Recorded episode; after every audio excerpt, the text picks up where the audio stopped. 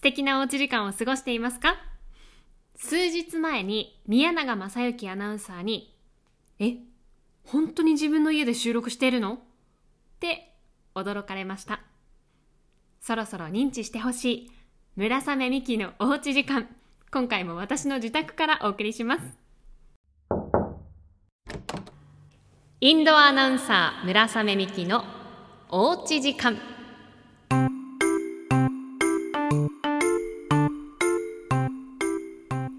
広める方法は考えなければいけないのかもしれませんね。名刺配るとかティッシュ配るとか。一方であんまり聞かれてない方が喋りやすいこともありますよね。そんな番組に今回もお付き合いいただきありがとうございます。早速いきましょう。おうち音クイズ、イエーイ今回はスナック菓子を食べながらお送りしようと思うんですけども、このスナック菓子が一体何なのか音を聞いて当ててください。いきます。これでわかる方いらっしゃるかな。開けます。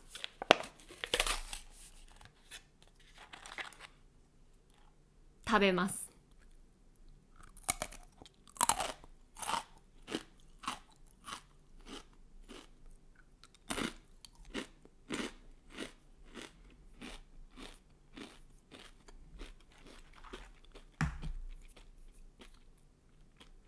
わかった方いらっしゃいますか？ヒントは私が大好きなお菓子ですヒントになってないですね。じゃがりこです。大好きなんです。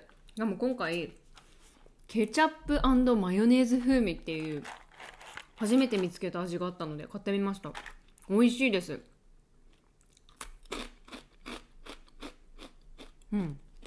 結構マヨネーズ強めですね。美味しい。普段だとサラダ味、王道のサラダ味を買うことが多いですけど、今まで食べて好きだったのは韓国海苔とか、あと梅味もね、私は好きでした。皆さんお気に入りの味はありますか？今日はこのじゃがりこを食べながらお送りします。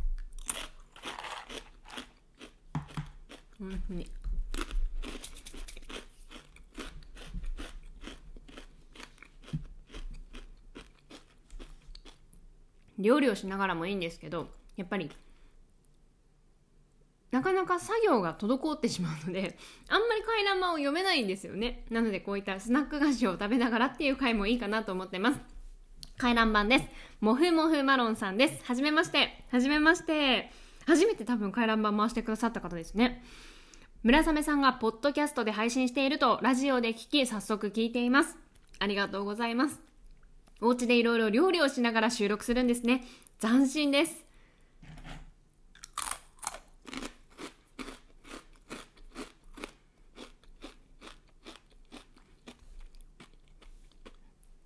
料理ではなくてスナック菓子を食べながらお送りする回もあります。すいません。いつでも消えるのがいいですね。僕はあんまりインドア派ではないですが、年とともにインドアで過ごすことも増えてきました。STB ラジオを聞きながらお菓子を食べたり昼寝したり、村雨さんのおうち時間も知ったのでインドアで過ごすのも悪くないですね。また回覧板出したいと思いますといただきました。ありがとうございます。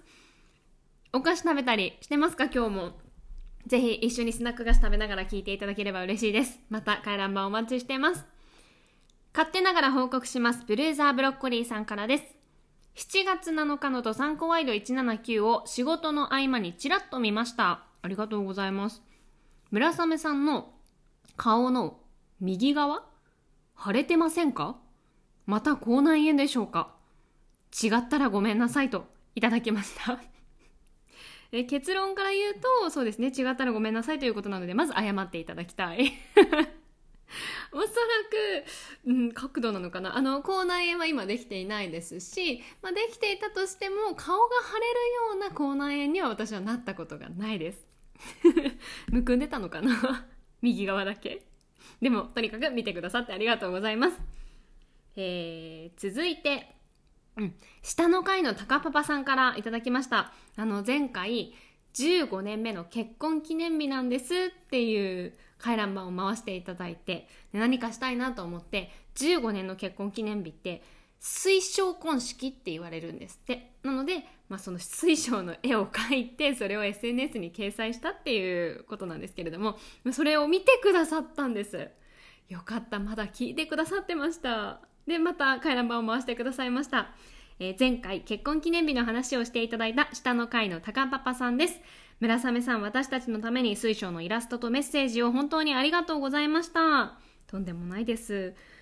実は回覧板の内容を聞かれるのが恥ずかしかったので、このことを妻に言うか言わないか悩みました。でもやっぱり妻に知ってほしかったので話しましたと。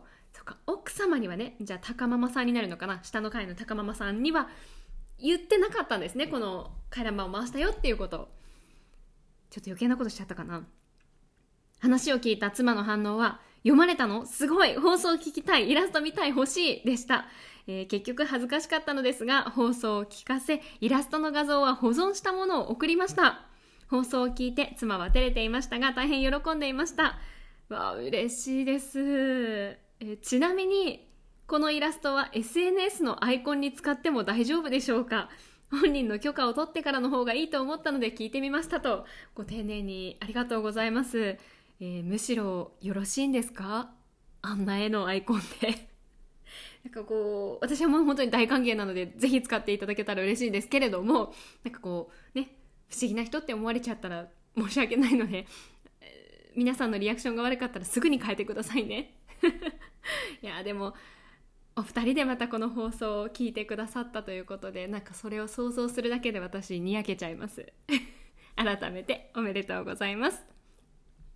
あとはこの回覧板は私ね、読んで発見がありました。元道民のコウタさんからです。ありがとうございます。自分も炊飯器が炊き上がりのメロディーが流れたらコンセントを抜く派ですと。以前私が保温にする時間がもったいないので、節電のためにもう炊けたらすぐ炊けた音楽をもう聞かずしてピッてもう止めてしまいます、でコンセント抜いてしまいますって話をしたんですけれども、それに共感してくださって、回覧板回してくださいました。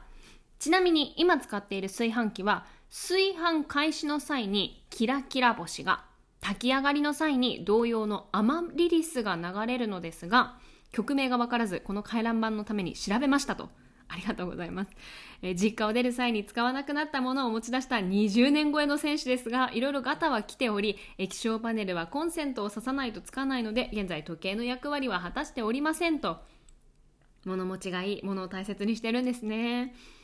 でもこの回覧板を読んで一つ気づいたことがありまして、炊飯の際にね、この曲名を調べてくださったキラキラ星で、炊き上がりの際に同様のアマリリスが流れるっていうのを見て、私炊き上がりの時キラキラ星が流れてると思ってたんですけど、アマリリスでした。私もいつもね、すぐ止めちゃうんで、炊飯の時に聴いているキラキラ星がもう一回流れてるんだなって思い込んでたんですけど、そう言われたら最初の音キラキラ星の音じゃないかもしれないと思ってっていう発見でした元道民のコウタさん、ありがとうございます。気づけました。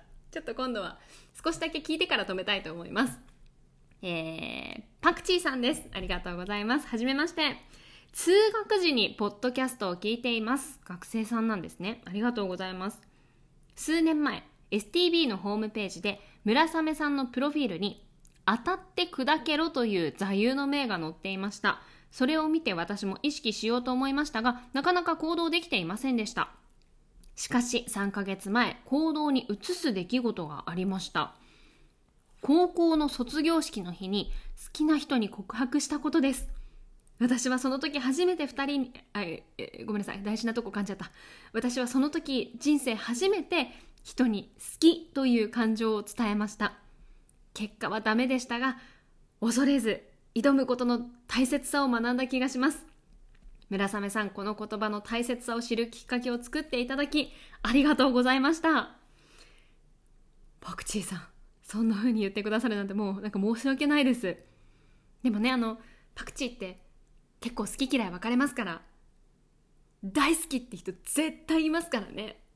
そういう話じゃないですねいやでもこの当たって砕けろっていう言葉をホームページに載せたのが入社した時なので、8、9年前になるのかな。その言葉を見つけてくださって、こんな風にプラスに捉えてくださって、行動に移したパクチーさんが本当に素敵だと思います。この当たって砕けろっていう言葉は私の経験から大切にしている言葉で、高校受験も大学受験も、その他いろいろ全部失敗してるんです私でも今 あの時受けなきゃよかったとかやらなきゃよかったっていう後悔は一切なくって、もちろん悔しさは今でも残ってますよ。受かれなかった自分の情けなさとか悔しさは残ってるんですけど、でも挑戦したことに後悔はしてないので、いろんな人にこの当たって砕けろって言うと、いや砕けない方がいいんじゃないって言われることはあるんですけど、でも自分のこう気持ちとして前に進めるのはきっとまず行動すること、挑戦することだと思っているので、この当たって砕けろっていう言葉は私は大好きです。なのでそんな風にこの言葉を捉えてくださって本当にありがとうございます。最後にね、私はパクチー大好きですよ。タイ料理とかエスニック系とか、ちょっとこう日本にはない香辛料、ああいう味大好きです。またぜひ回覧板お待ちしています。最後にですね、私の言葉が疑問を生んでしまっているようでして、回覧板2つご紹介します。虎とたぬきの革ジャンパーさんからです。おうち時間の最後はお邪魔しましたで締めていますが、あなたの家なのでちょっと違う気がします。またねとか気をつけてお帰りとかじゃないでしょうか。ではバイならといただきました。もう一方、シャイガイさんです。この方はね、勇気を出して初めての回覧板を回しますということで初めて送ってくださいました。どうして最後お邪魔しましたなんですか。村雨さんのお部屋にお邪魔しているのは自分たちの方なのですがと。いやー、おっしゃる通りなんです。いやー、もう虎とたぬきの革ジャンパーさん、あとシャイガイさん、嬉しいですこの回覧板。私あえてお邪魔しましたっていう言葉を使ってたんです。なのでそこに気づいてくださったことがとっても嬉しいです。しかもシャイガイさんはこれをね、気になって初めて回覧板を回してくださるところまで来て、あ、この言葉使っててよかったって思いました。もちろん私のおうち時間に遊びに来ていただいているっていう番組でもあるんですけど、一方で私の感覚としては今皆さんにこうして私の言葉を聞いていただいているので、私も皆さんのおうち時間にお邪魔しているっていう気持ちでいます。おうち時間ではないかもしれないですね。通学、通勤、その他いろいろな場所で聞いてくださってるとは思うので、皆さんのお家にお邪魔しているんですっていう気持ちがあるので、あえてお邪魔しましたっていう言葉を使ってました。でも確かに言われてみると説明がないと分かりませんよね。毎回説明するわけにもいかないので、何かおすすめの締めの言葉ありますか当たって砕けていくタイプなので、皆さんからもしアイディアがあればどんどん採用していきたいと思います。ぜひ皆さん、ame@stv.jp に回覧板を回してください。勝手ながら報告しました。皆さんからのいろいろな回覧板もお待ちしています。ame@stv.jp に送ってください。では、そんな思いも込めてお邪魔しました。